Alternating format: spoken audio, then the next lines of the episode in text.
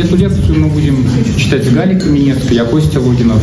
А, она будет посвящена а, началу всего, сотворению мира а, и при контакту в гештальт-терапии.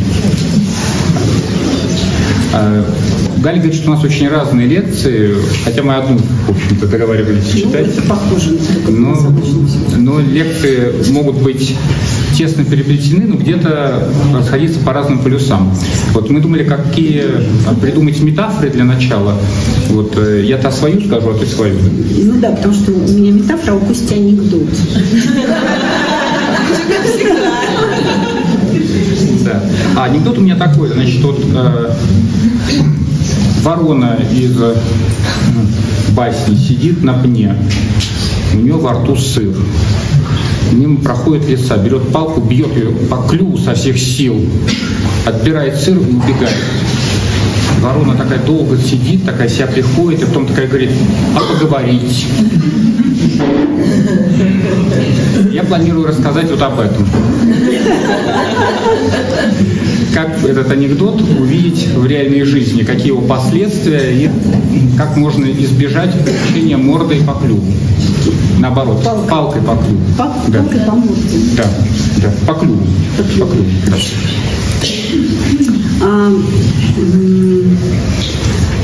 а я, ну, думая вчера там про эту лекцию, я вспоминала э, роман э, Кундеры «Неспешность и подлинность». Вот, не знаю, читали, не читали. Вот, и там у него есть такая прекрасная цитата, которая ну, мне показалась уместной. И он пишет о том, что он там размышляет в начале романа и пишет так, почему исчезла услада неспешности где они теперь праздно шатающиеся былых времен. И он определяет э, вот этих людей, которые могли себе позволить такую неспешность, медленность. Э, он определяет их счастливыми, потому что они смотрят в окна Бога. Вот. Ну и похоже, вот мы будем так и читать лекцию. Вот, и будем делать какое-то, видимо, челночное движение. Ну, все в одном. Да, но все равно понятно, что все об одном. Вот, потому что я подумала, что очень важно, что ну, вот в современной такой нарциссической культуре праздность и неспешность часто становятся э, синонимами безделья безделья, ленности. Вот. А мне кажется, для психотерапии очень важно реабилитировать право на неспешность, право на замедление, потому что только в замедлении, только в каком-то ну, таком самонаблюдении, даже созерцании можно заметить себя, можно заметить другого, можно обнаружить что-то, что начинает происходить между. Вот. И ну, неспешность нам нужна как ну, такая ресурсная штука времени, потому что для изменений, даже самых-самых ничтожных, всегда нужно время. Вот те изменения, которые случаются с переживанием такого вау-эффекта, вот, наверное, вот вчера из людей сходил на терапию, и он капанул. Вот такие процессы. С одной стороны, понятно, ну, некая жажда там в рамках этого мероприятия двигаться вовнутрь, там что-то про себя быстрее понять. Вот. Но а, изменения могут быть усвоены только если для них достаточно пространства и времени. Они иначе не могут быть адекватно интегрированы. Иначе они как а, куски плохо пережеванной армянской еды падают и лежат там на дне желудка, на дне желудка плохо усваиваются. Я тоже тебя подстроюсь вот через, э, через неспешность. Вот, э, вообще для чего нам неспешность нужна с точки зрения внимания? Вот, э, если кто-то из вас занимается всякими э, практиками медитации, созерцательными практиками, то есть э, все время во всех этих практиках, как и в гештальт-терапии, ищется то, от чего будет отсчет куда мы будем возвращаться для того, чтобы наблюдать, что меняется. То есть можем наблюдать за своим дыханием и в какой-то момент обнаружить, что мы о чем-то думаем. И мы заметим, что мы отвлеклись от дыхания. И таким образом мы обнаружим, куда уходят наши мысли, куда уходит наше состояние. Можем просто наблюдать за ощущениями тела. и тоже в какой-то момент заметить, что уже начали мы наблюдать за левой пяткой, а в какой-то момент стали думать о том, что же про нас написали в Фейсбуке, и уже далеко убежали от этого от пятки. Но мы можем вернуться к этой пятке и опять увидеть, как наше внимание будет перемещаться. Вот гештальт-терапия – та же самая история. Нам необходимо найти что-то, к чему мы будем возвращаться, к чему будем наблюдать и что мы будем брать от точки отсчета. И если мы этого не сделаем, то, скорее всего, мы просто будем переживать все время какую-то нестабильность что что-то постоянно меняется, и мы не можем отследить свое состояние, почему мы такие, что с нами случилось, какими мы стали. И для этого нам нужно замедлиться и понять, что же мы вот возьмем за основу. И у каждого у вас может быть какая-то своя основа, к чему будете возвращаться постоянно. И вот э, не очень удачная основа – это аффект, какое-то очень сильное переживание. Если мы его берем за основу своего какого-то такого центра и все время думаем, что вот нам для того, чтобы себя почувствовать, нужны сильные эмоции, сильный аффект, мы все время должны жить в возбуждении. Мы все время должны находить какие-то ситуации, где разозлиться, быть недовольным, обиженным, а, чувствовать себя ущемленным. И таким образом мы всегда будем себя переживать как бы целостно, но при этом мы все время должны будем найти ситуацию, в которой мы будем такие гипервозбужденные. Поэтому хорошо бы найти какую-то основу, которая была бы э, не совсем такая энергичная, не совсем эффективная, и не была пустотой абсолютной, когда мы вообще себя не переживаем, когда вообще мы себя не замечаем и не знаем. Вот, наверное, у вас были такие примеры, когда вы пришли на группу, сели, а потом группа закончилась, вы вышли, и как будто ничего с вами не произошло скорее всего, просто у вас не было даже никакой точки отсчета просто-напросто в этот момент. Поэтому шеринг в группе – это как раз то действие, которое нам необходимо. Часто жалуются, зачем на интенсиве такие длинные шеринги там бывают.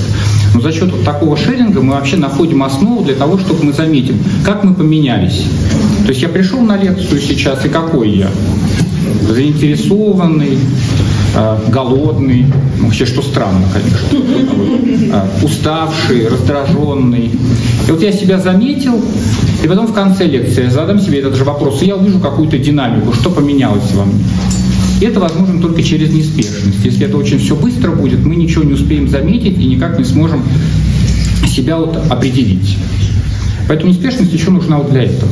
Ты рассказал уже всю твою лекцию. Уже два разных кусочка. Давай, поправим. Не в плане того, что поправить, просто я думаю, что ну, Давай ты будешь живым, а я занудный. Нет, я тоже хочу быть иногда занудным. Я, я анекдот рассказал живой. Сталь-терапия одним из э, теоретических конструктов, которыми мы пользуемся для описания терапевтической ситуации, является цикл контакта. Да, это такая последовательная смена фаз, которая выстраивается во взаимодействии, да, и которая описывает, вот, собственно, динамику движения да, действий между терапевтом и клиентом а, все начинается с приконтакта. Да? Вот ну, мы достаточно, предположим, что мы смогли достаточно замедлиться, и а, мы оказываемся в фазе, которая называется преконтактом.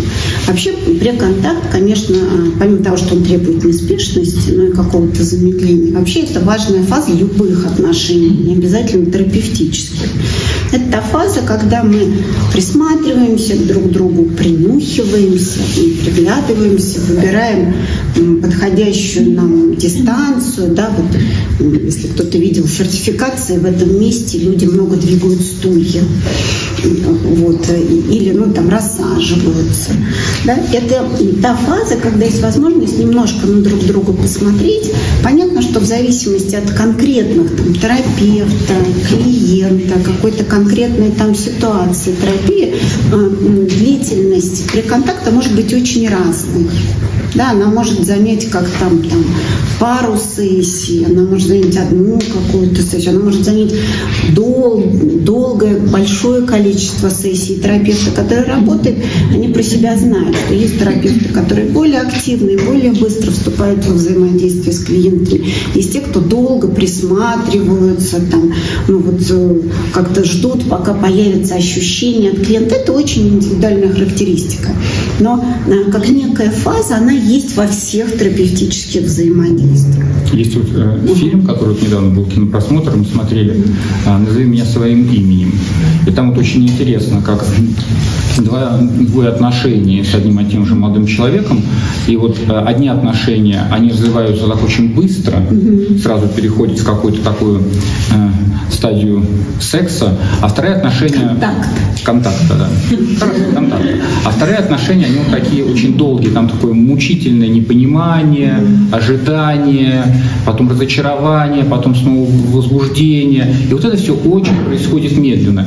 И, конечно, в общем, когда у нас такой длительный приконтакт, отношения потом, когда вот этот контакт наступает, становятся очень интенсивными, очень глубокими, очень захватывающими. И вообще, конечно, это некое есть потом последствия этого. Что когда у нас отношения и контакт не очень глубокие, если происходит расставание, мы не так сильно переживаем разлуку и боль. И в этом плане, когда мы часто пропускаем при контакт, мы не понимая этого, хотим уменьшить вот как раз то, что будет на выходе. Если у нас есть опыт какого-то болезненного расставания с близким человеком, мы можем либо очень себя тормозить от отношений и стараться не допустить их, а можем наоборот быстро в них влететь и также быстро из них вылететь, поранившись, но не задевшись какой-то глубиной переживаний. Поэтому вот потому, как человек проходит при контакт, мы можем очень многое увидеть, многое понять про это. Ну, правда, есть такое выражение, да, ну, почти расхожее уже, почти бытовое, влететь в контакт. Да, вот, ну, когда не успев да, там, заметить ни себя, ни другого, ни входящие обстоятельства, да, оказаться а, вообще в ситуации, когда мы начинаем что-то делать, вот как-то взаимодействовать, строить отношения. Мы пока еще не обнаружили другого человека. Вообще это, иногда, мне кажется, своих супервизантов вхожу в какое-то глубокое смущение. Они мне что-то начинают рассказывать про своих клиентов. Вот это, вот клиент, вот это. Я говорю, какого цвета глаза у твоего клиента? Вот, да, мне кажется, ну это же важно, вот рассмотреть человека, увидеть, он сероглазый, голубоглазый, вот, да, для того, чтобы ну как-то обозначить. Да? И тогда вот в этом случае, когда мы так быстро оказываемся в отношениях, у нас есть некоторая группа рисков.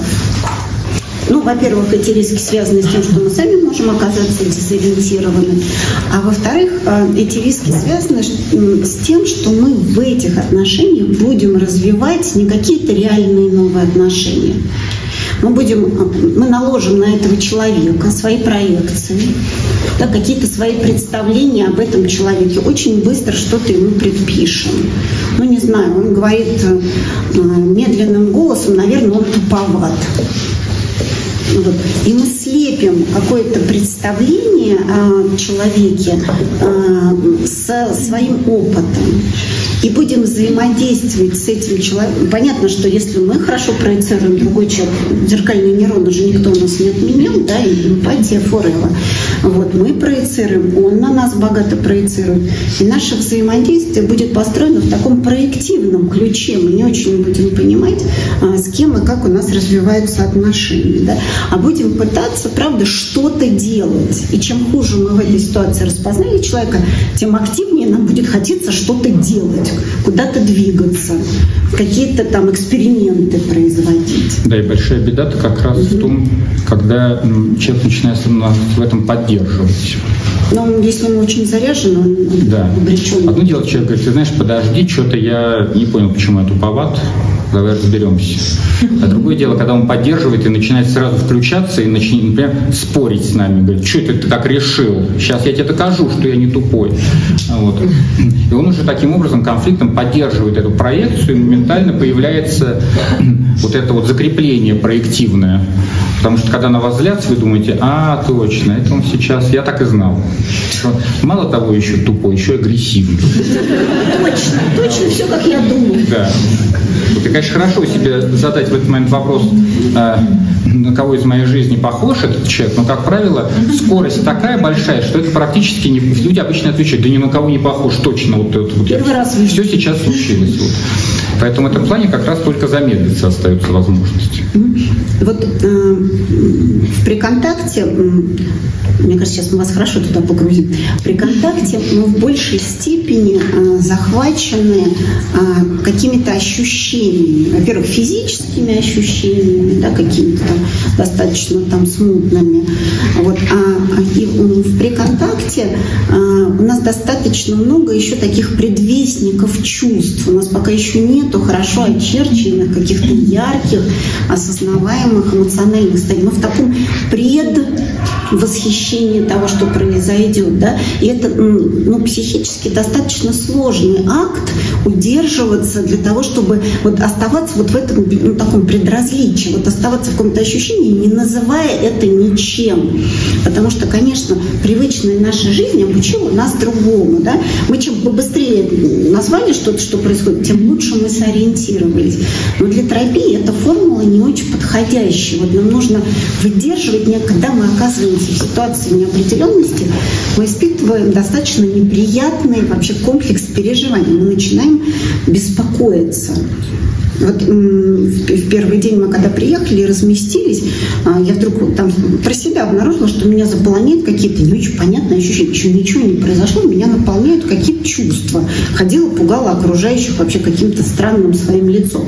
И очень хотелось э, придать этому какое-то название. Мы сразу же определить, с чем связана сложность моего состояния. И было сложно выдерживать вот это напряжение, давать себе время, не называть, а просто вот ну, находиться. Вот, конечно, привычным образом было бы, ну или вытеснить это все, как это в обычной жизни было, да, ну или сказать, это реакция на высоту 1841 метр, так на меня влияет, форма акклиматизации. Да, вот, и, и тогда было бы тогда искушение вот от этого убежать. Скажите, если вот прошу пример привести из, как раз вот Данила говорил вчера про теорию поля, вот, и мы будем понемножку тоже эти термины вводить и говорить, а сейчас есть простым языком, то, что Галя говорит, что... То есть я сложно Простым языком, каким говорит Галя, и каким скажу я, и каким говорил Данила, мы все, мы все говорим простым и доступным языком. Вот я вам сейчас демонстрирую полевое поведение. Мне что-то сказали, и я сразу моментально стал отвечать э, на импульс. И вот это полевое поведение, когда человек, он не очень чувствует, э, что он хочет ответить, а просто он реагирует на те стимулы, которые есть в среде.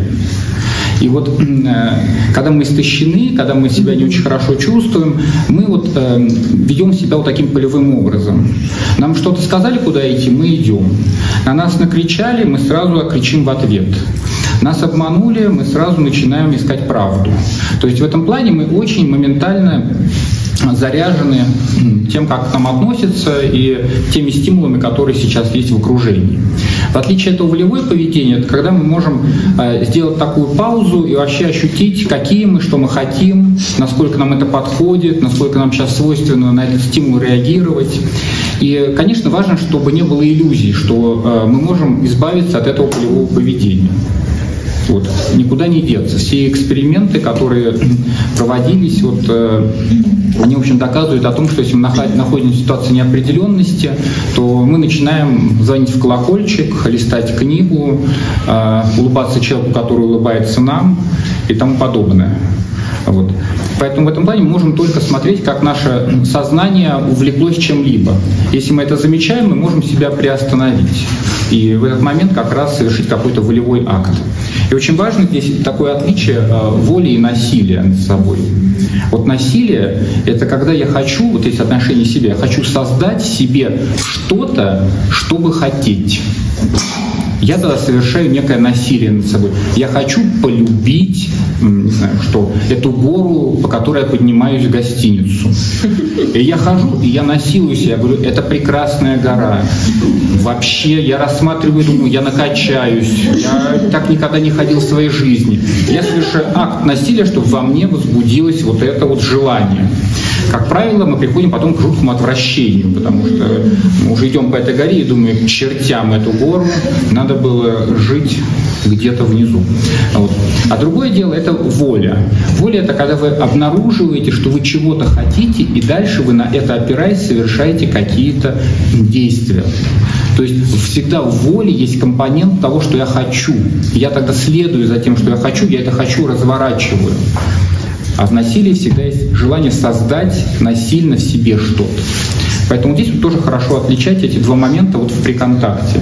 На чем мы строим свое вот это вот усилие по нахождению с кем-либо, где-либо, каким образом мы это совершаем. Ну вот немножко мне хотелось еще вернуться к вот этому механизму, о котором Костя чуть-чуть раньше говорил, механизму таких эмоциональных аффектов. Вот в каком а, ключе. А, давайте сначала так от Сахи. А, в напряженных там эмоциональных ситуациях наши переживания накаляются настолько, ну особенно когда да, мы находимся в ситуации, когда мы что-то удерживаем.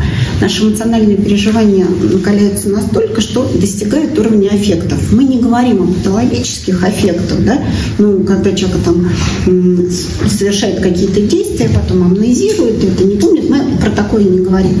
Мы все очень интенсивные, ярко окрашенные переживания, которые стремятся к непосредственному выражению, называемые эффектами. А, само по себе а, выражение чувств да, в ситуации такого сильного эмоционального напряжения, конечно, приносит облегчение вы очень сильно, там, не знаю, сердились, э, сказали там, о своем недовольстве, и вы прямо в этот момент почувствовали облегчение. Или вы переполнились глубокой любовью, нежностью к человеку, бежали к нему, обнимались, утыкались ему головой в подмышку, чувствовали теплоту другого тела, и вообще вам, и вам тоже непосредственно se nos становилось очень хорошо. Но вот если, и, и казалось бы, да, какая прекрасная в этом месте, вот есть сильное переживание, есть непосредственное его выражение, есть облегчение, которое у человека наступает. Казалось бы, идеальная вообще картинка эмоциональной разрядки. Да. Но это все не имеет особо большого какого-то смысла, если мы не делаем работы для того, чтобы связать вот эти ощущения с нашим опытом.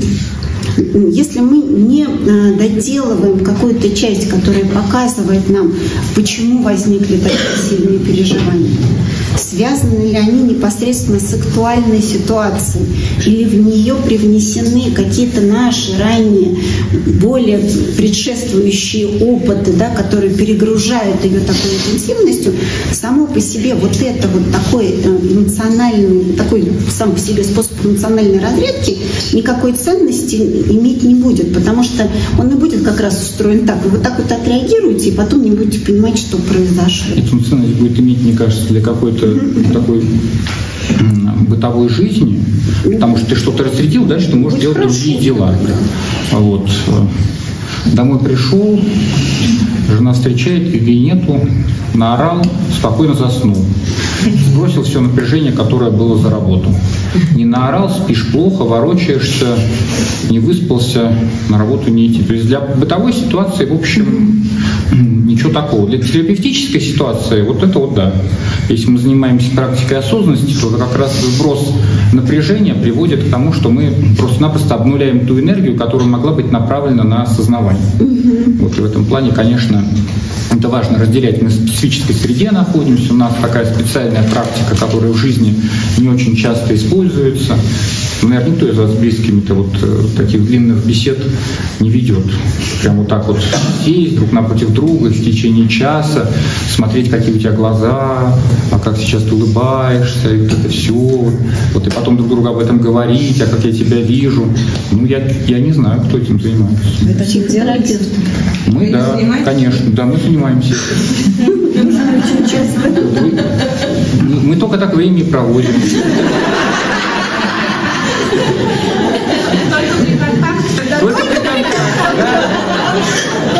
Только смотрим друг на друга и все пытаемся запомнить глаза.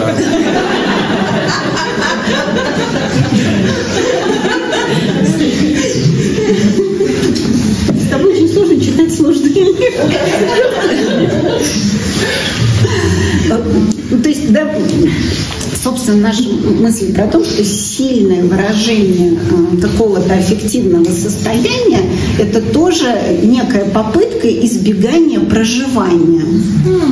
То, то есть дело не в том, что мы там против вообще, понятное дело, господи, ну правда ради, давайте скажем, у нас у всех бывают аффективные состояния, мы все являемся, не может быть, и даже если у вас их не будет, я буду за вас переживать, если вдруг у вас исчезнут какие-то аффекты, да? вопрос не в присутствии, и здорово, что они есть, но именно они могут стать тем двигателем, который продвигает нас по пути, да, вот организации наших внутренних переживаний. То есть здорово, когда это есть, но здорово, когда есть и вторая часть, которая связана с неким осмыслением, да, что к этому привело. Еще у нас была там идея про... Мне кажется, вот еще про, если про начало, то э, все равно мы все находимся в ситуации э, стресса и кризиса. Вот. Привычные опоры рухнули, будущее стало непонятным и каким-то невнятным. Э, в настоящем можно опираться на себя, на отношения, ну, на что-то, что вот, существует в какой-то очень небольшой перспективе. Вот. И это ну, тоже влияет на наше восприятие. Это вот если вы представите, что э, вы неожиданно упали в колодец, такой колодец, и так вот наверх смотрите, и там вот чик там не было, где-то далеко, вокруг вас пауки и всякая вот фигня ужасная. Вот. И в этот момент то, что происходит с нами, мы начинаем стараться э, очень быстро выбраться. А почему мы это делаем? Потому что мы смотрим наверх, видим там небо, там хорошо, там воздух, а здесь все какое-то непривычное, темное и мрачное. Вот. И в этот момент, конечно, мы проецируем что-то на туда вверх и не очень замечаем, где мы находимся. И вот поэтому очень важно обнаружить тот колодец, который каждый из нас упал. Потому что если мы хорошо в нем сориентируемся, что эта ситуация мне напоминает, какие мои ресурсы остались, что я потерял, а, что а, осталось неизменным, несмотря ни на что. А вот. Тогда я могу вообще достаточно хорошо понять, что мне делать, куда мне лезть и нужно ли сейчас лезть. А если я этого не делаю, не даю себе возможности такой ориентировки в стрессовой ситуации, я совершаю очень много импульсивных движений. И, как правило, тем механизмом, который будет мной руководить, это проекция. Я буду проецировать что-то прекрасное вот на это светлое место, куда-то там туда смотреть. А, я помню тоже какой-то фильм, в который тоже вот, мужик упал в колодец, он долго там сидел, а вот, очень все хотел выбраться, вот, ну, ему как-то счастливо удалось, он хорошо сориентировался, вот, и, в общем, выбрался наружу. И все время, когда лез, он все время представлял, как же снаружи хорошо, потому что он видел этот кусок неба, который меняется то темно, то солнце, облачка, и все прекрасно. Вот. Но куда он, когда он оттуда вылез, он оглянулся на мир вокруг и понял, что вокруг просто происходит кошмар вот, что там, в общем, какая-то война, там что-то происходит, там какие-то, в общем, жуткие вещи. Вот. И когда он лез из колодца, он проецировал то все самое прекрасное. А когда оказался наружу, он оглянулся вокруг и понял, что, в общем, это прекрасное не такое уже и радостное. Поэтому в этом плане вот мы, когда проецируем, надо понимать, что мы проецируем все самое прекрасное, но в то место, возможно, в котором не так хорошо. И это основа нашего вот как раз такого сознания в кризисе. Вот. И хорошо бы вот понять, на что я могу ориентироваться не через проекцию, а через существующее что-то, через то, что есть, то, что есть в данный момент. Вот сидишь и чувствуешь крепкий пол. Не так и плохо. Люди вокруг. Уже никто не бросается, не кричит, уже хорошо, как-то дышать легче. Вот. А еще посмотреть, что даже кто-то бывает улыбается, вот, то вообще разгоговелось, как говорится, в душе. Вот. И это происходит здесь сейчас. Не надо никуда специально убегать. Поэтому вот важно вот ориентировку в настоящем все время производить. Да, но, но тут важно сказать, что когда мы в какой-то сложной ситуации, такой, ну, кризисной, да, там, пограничной, называем, да, там в сложной ситуации вот эта поляризация тоже неизбежный этап все равно, когда мы находимся в кризисе, все равно вот эту вот работу, связанную, что вот где-то ужасно, а где-то прекрасно, да, вот, ну, такую вот работу, собственно, расщепления, да, вот, когда вот исчезают полутона, все равно неизбежный этап. Потом, потом это просто достроится, да, вот, ну, за счет, правда, вот волевого усилия нам удастся там, да, сделать картинку более объемной, какие-то тона найти.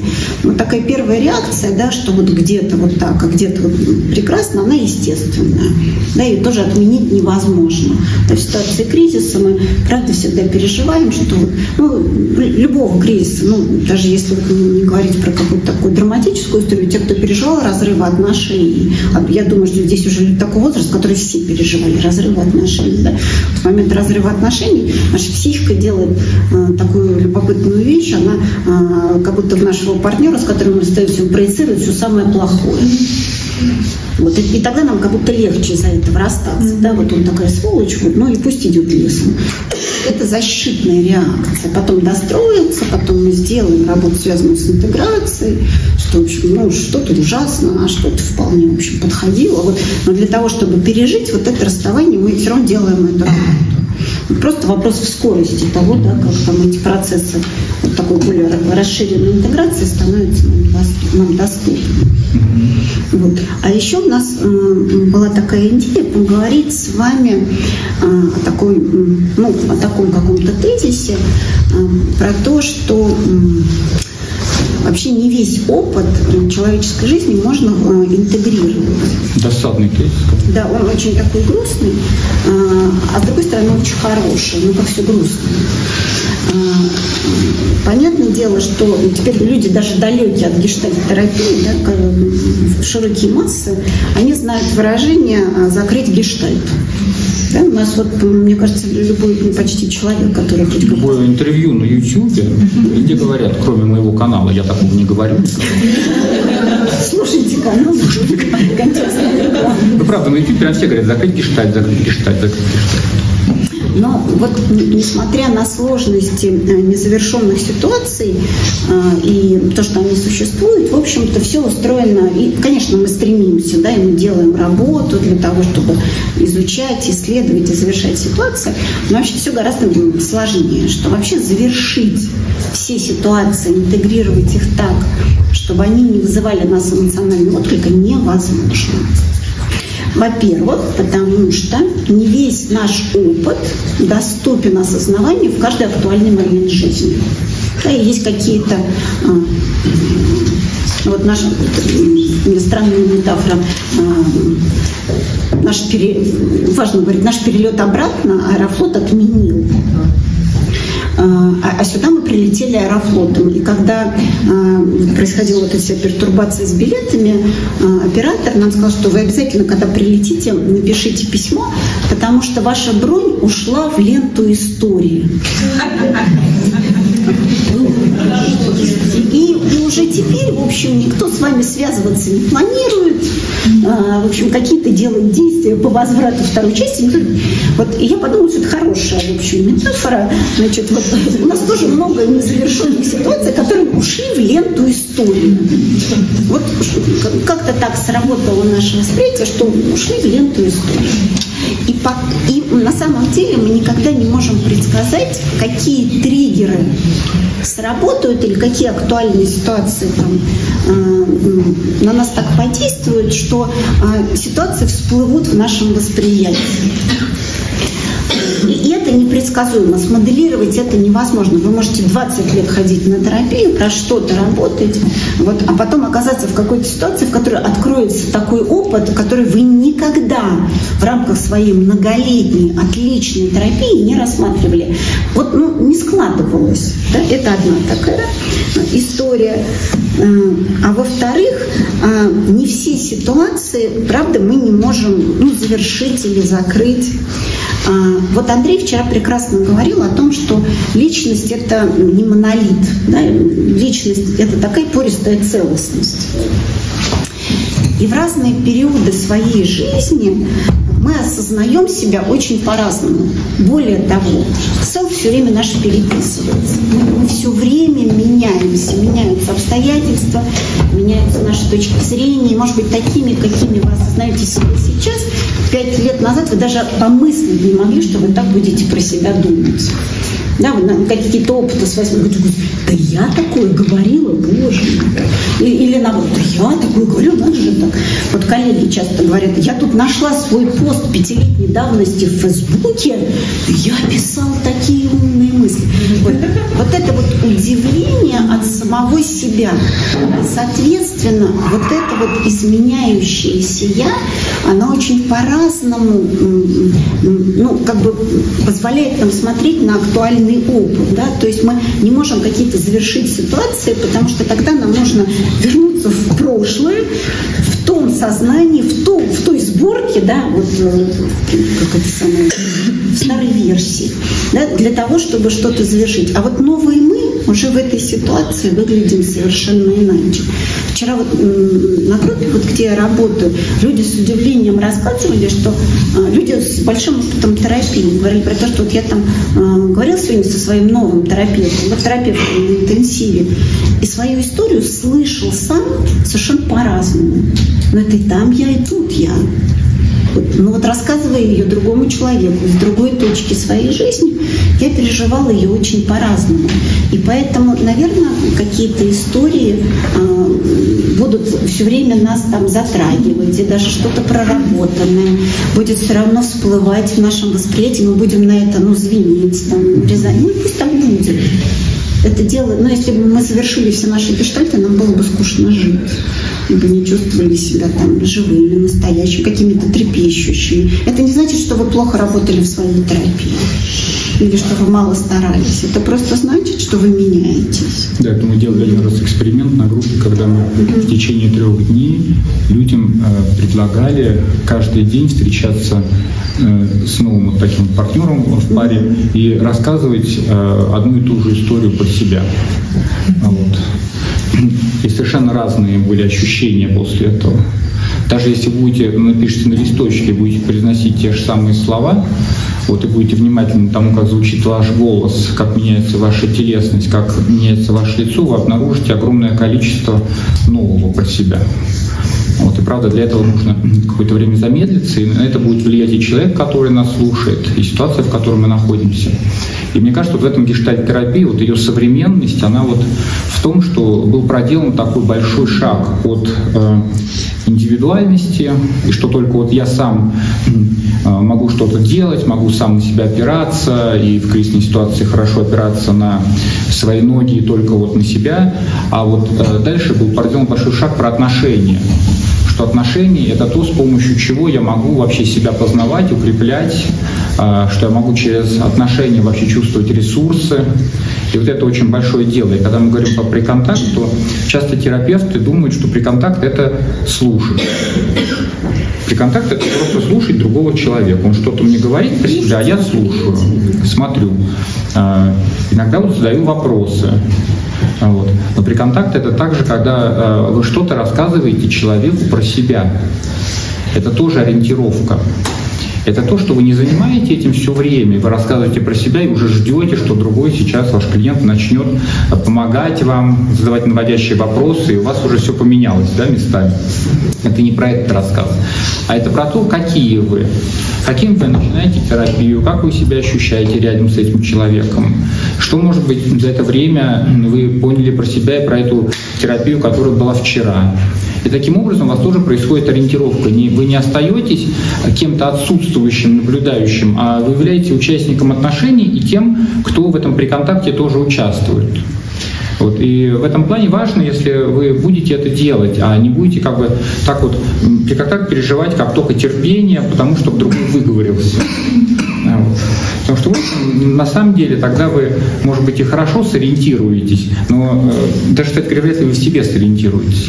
Э, мы тоже вчера были на группе, вот, тоже было интересно, что такой возник вот групповой тоже эффект, что когда человек сидел и просто слушал других, он не волновался, переживал себя как очень спокойного и все такое нормальное. Вот, а когда начинал говорить, начинал переживать возбуждение, а как начинал как-то касаться каких-то тем, которые его волновали, начинал себя переживать совершенно иначе. И происходила как раз вот эта ориентировка в том, что я вообще какой я в этот момент, каким я становлюсь, что меня начинает беспокоить.